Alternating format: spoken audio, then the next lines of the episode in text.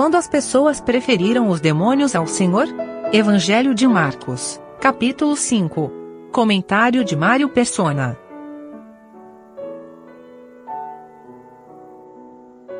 Tem um hino de que as crianças cantam que diz assim: Com Cristo no barco tudo vai muito bem. Vai muito bem, vai muito bem. E o capítulo anterior, no final do capítulo anterior, quando já era tarde, nós vemos os discípulos entrarem no barco com o Senhor Jesus para passarem para o outro lado. Uh, quando fala de mar nos evangelhos, não é, não é mar, não é oceano, é, é o lago de Genezaré. É um lago, é água doce, quando fala de peixes, provavelmente é tilápia, e ele tem no máximo 10 quilômetros de, de largura, ou de extensão. O ponto mais, mais distante são 10 quilômetros. Então ele não é, não é normal um, um, lago assim, com ondas altas, como no mar. No mar você tem ondas altas, né? E, e nós vemos aqui grande temporal de vento, e subiam as ondas por cima do barco de maneira que já se enchia. No versículo 37 do capítulo 4. O que era isso? Nós sabemos que existe o príncipe das potestades do ar, que é Satanás. Ele tem poderes sobre o ar.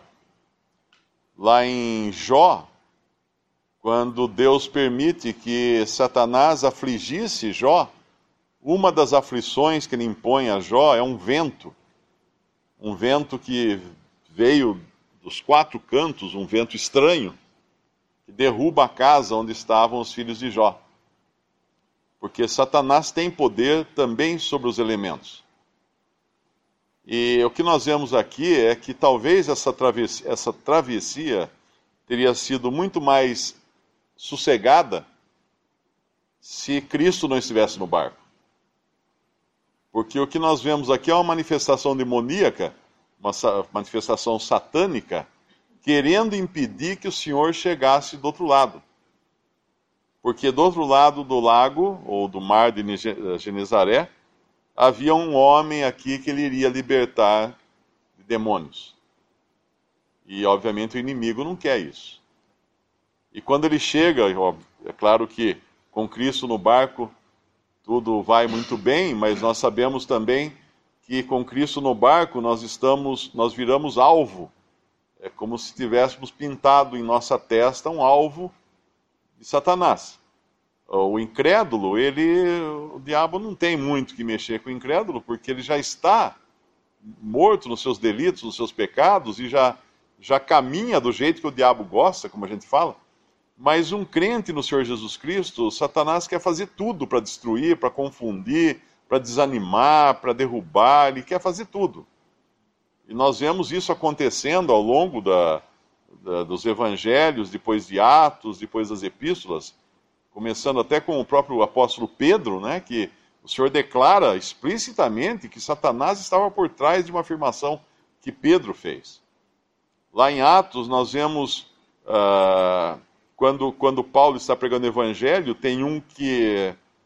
Uh, ele está pregando para o procônsul, se não me engano, e tem um que tenta impedir, tenta estragar, e, e Paulo precisa chamar atenção e falar: ó, oh, filho do diabo, né? Você. Ele está ali enfrentando, na verdade, o que estava acontecendo ali. Satanás estava ativo, querendo impedir o evangelho. Quando Paulo sai com, com Silas pela cidade, vem uma mulher possessa e aparentemente querendo ajudar, mas na verdade estava atrapalhando a obra de Deus ali, distorcendo o que, o que os discípulos faziam. Então, com Cristo no barco, tudo vai muito bem, mas a gente tem que entender que com Cristo no barco nós viramos alvo alvo do diabo. E aqui eles vão sair muito bem, porque o Senhor está no barco, obviamente, eles estão seguros, mesmo no pior temporal. E mas quando eles chegam do outro lado, no versículo, quando eles chegam na terra dos Gadarenos, na terra de Gadara, Uh, saindo ele do barco, no versículo 2, ele saiu logo ao, ao seu encontro dos sepulcros um homem com espírito imundo. No Evangelho de Lucas, eu acho, uh, fala de dois homens.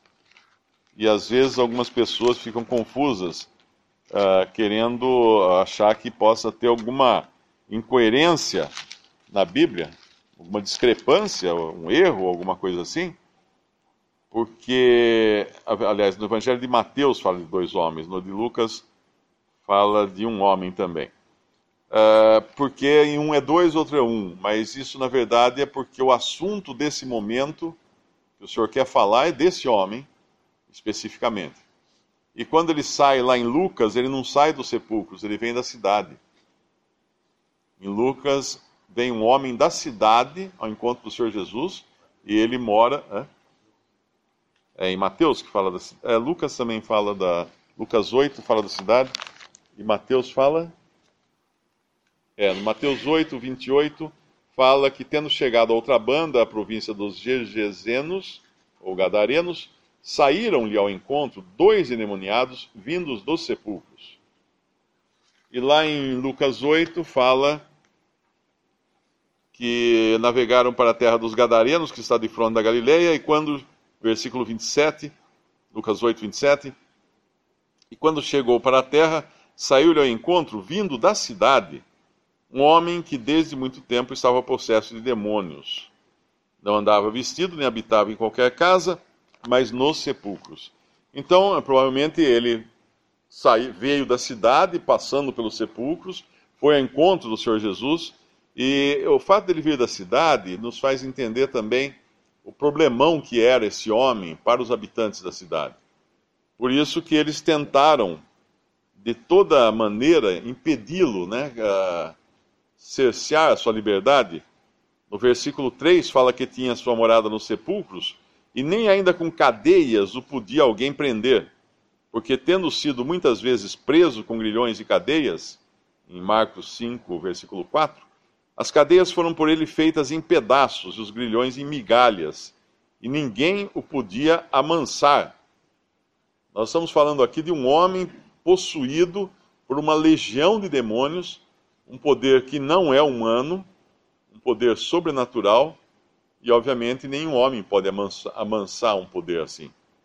Uh, o próprio homem natural, nos seus pecados, não pode ser amansado pelo homem, porque ele está sempre ali latente a sua capacidade de fazer o mal. Mas aqui eles tentaram, esses homens da cidade tentaram uh, prender esse, esse possesso, mas não conseguiam. Não conseguiam. Agora é interessante que ele também se feria, né? Obviamente, Satanás ele quer destruir, ele é aquele que veio para destruir, ele, ele não tem paz a não ser destruir, destruindo tudo que se, se refere a Deus e aos homens.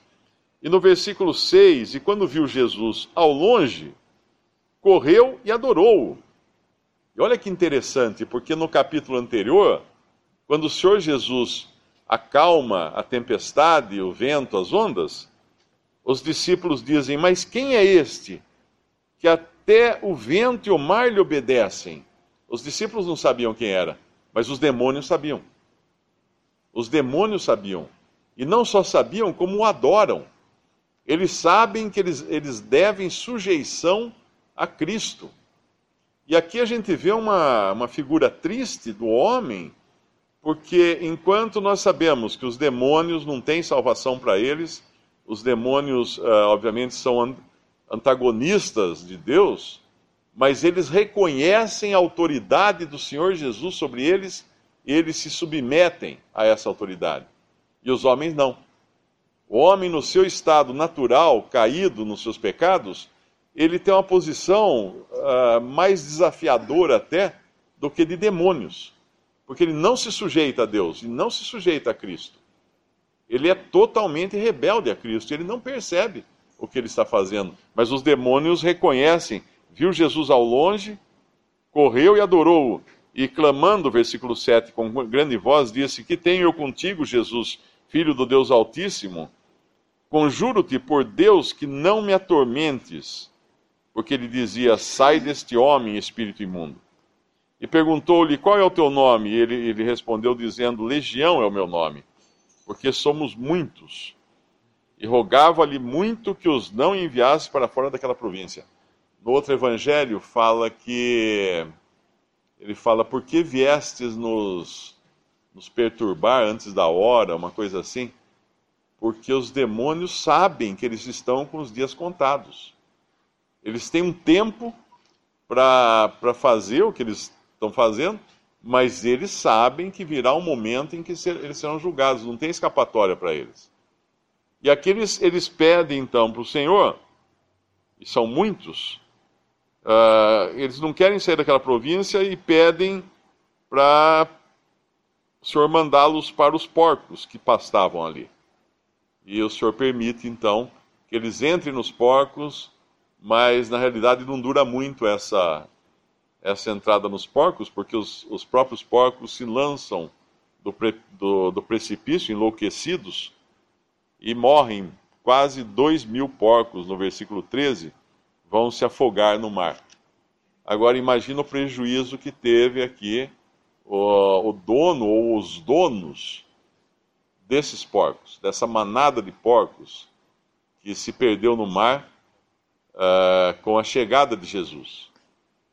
É interessante nós vemos que enquanto esse homem estava ali, ele atrapalhava muito os gadarenos. Não é dito nada deles pegar esse homem, botar num barco atravessar o, o mar e deixar do outro lado da, da outra margem. Isso eles fazem muito aqui no Brasil com marginais ou com indigentes. Às vezes a prefeitura pega um indigente e coloca tudo num ônibus e leva para outra cidade e solta na praça lá para transferir o problema para outro, né?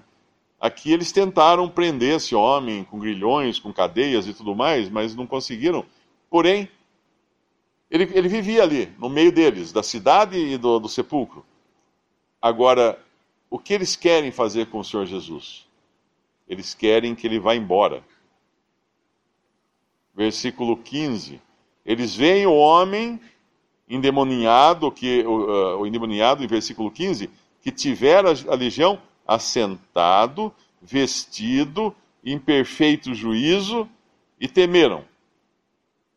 E os que aquilo tinham visto contaram-lhes o que acontecera ao endemoniado e acerca dos porcos, e começaram a rogar-lhe que saísse dos seus termos. E ele sai. Ele sai. O mais normal seria que esses homens da cidade tivessem medo dos demônios e quisessem se livrar do, dos endemoniados ou do endemoniado aqui, mas eles só tentaram prendê-lo. Porém, quando vem o Senhor vir fazer uma obra de, de, de limpar, de, de, de curar e de libertar esse homem endemoniado, o que eles fazem? Eles querem se livrar do Senhor. Eles têm mais medo do Senhor do que dos demônios.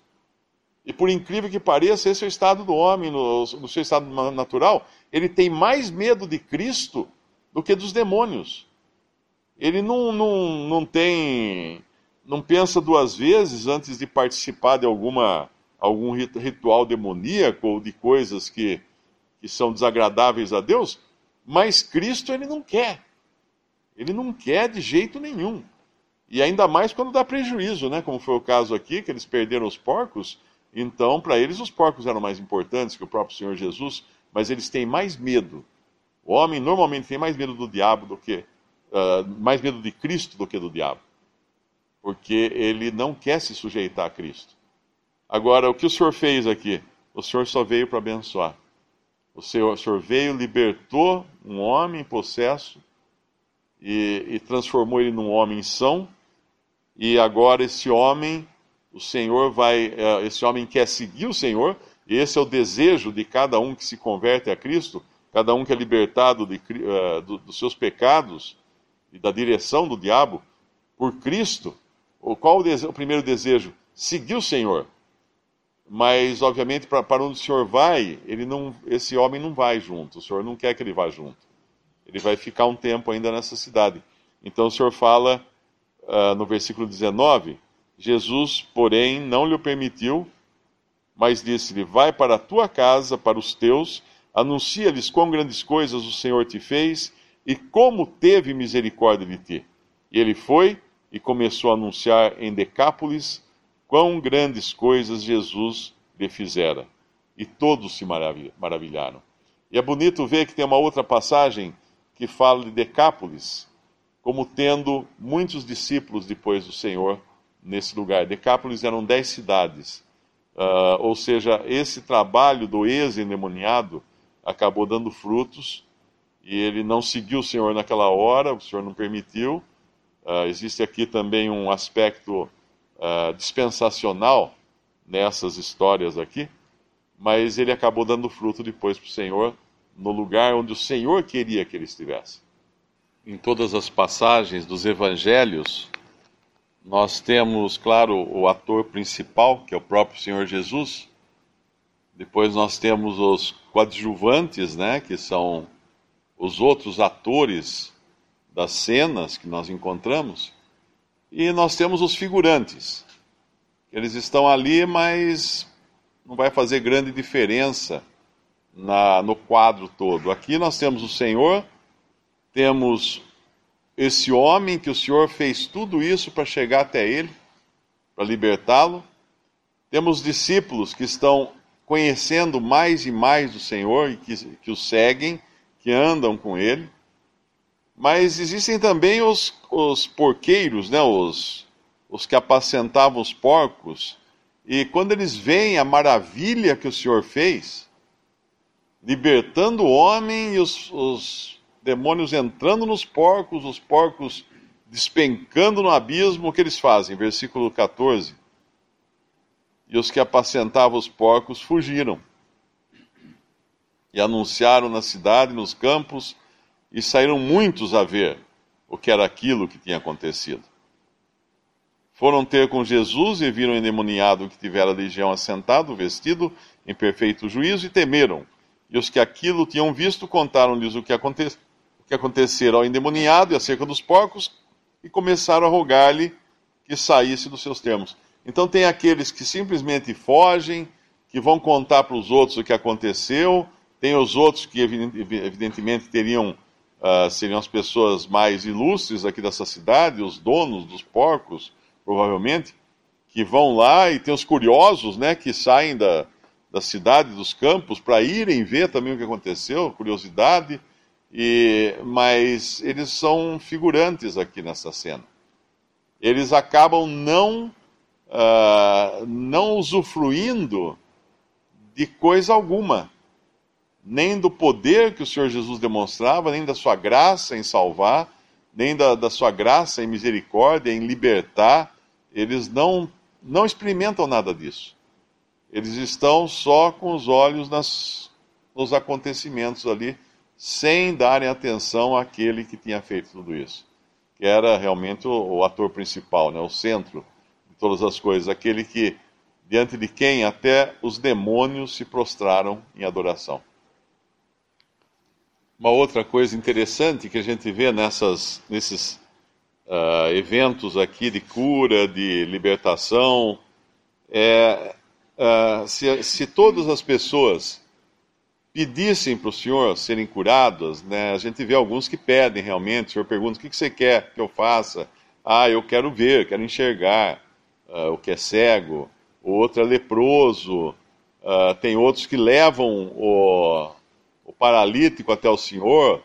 E, e aí, todos esses eventos, essas ocasiões, a gente poderia dizer então que parte do homem a iniciativa de ir até Cristo para então ser abençoado, libertado, curado, salvo, etc.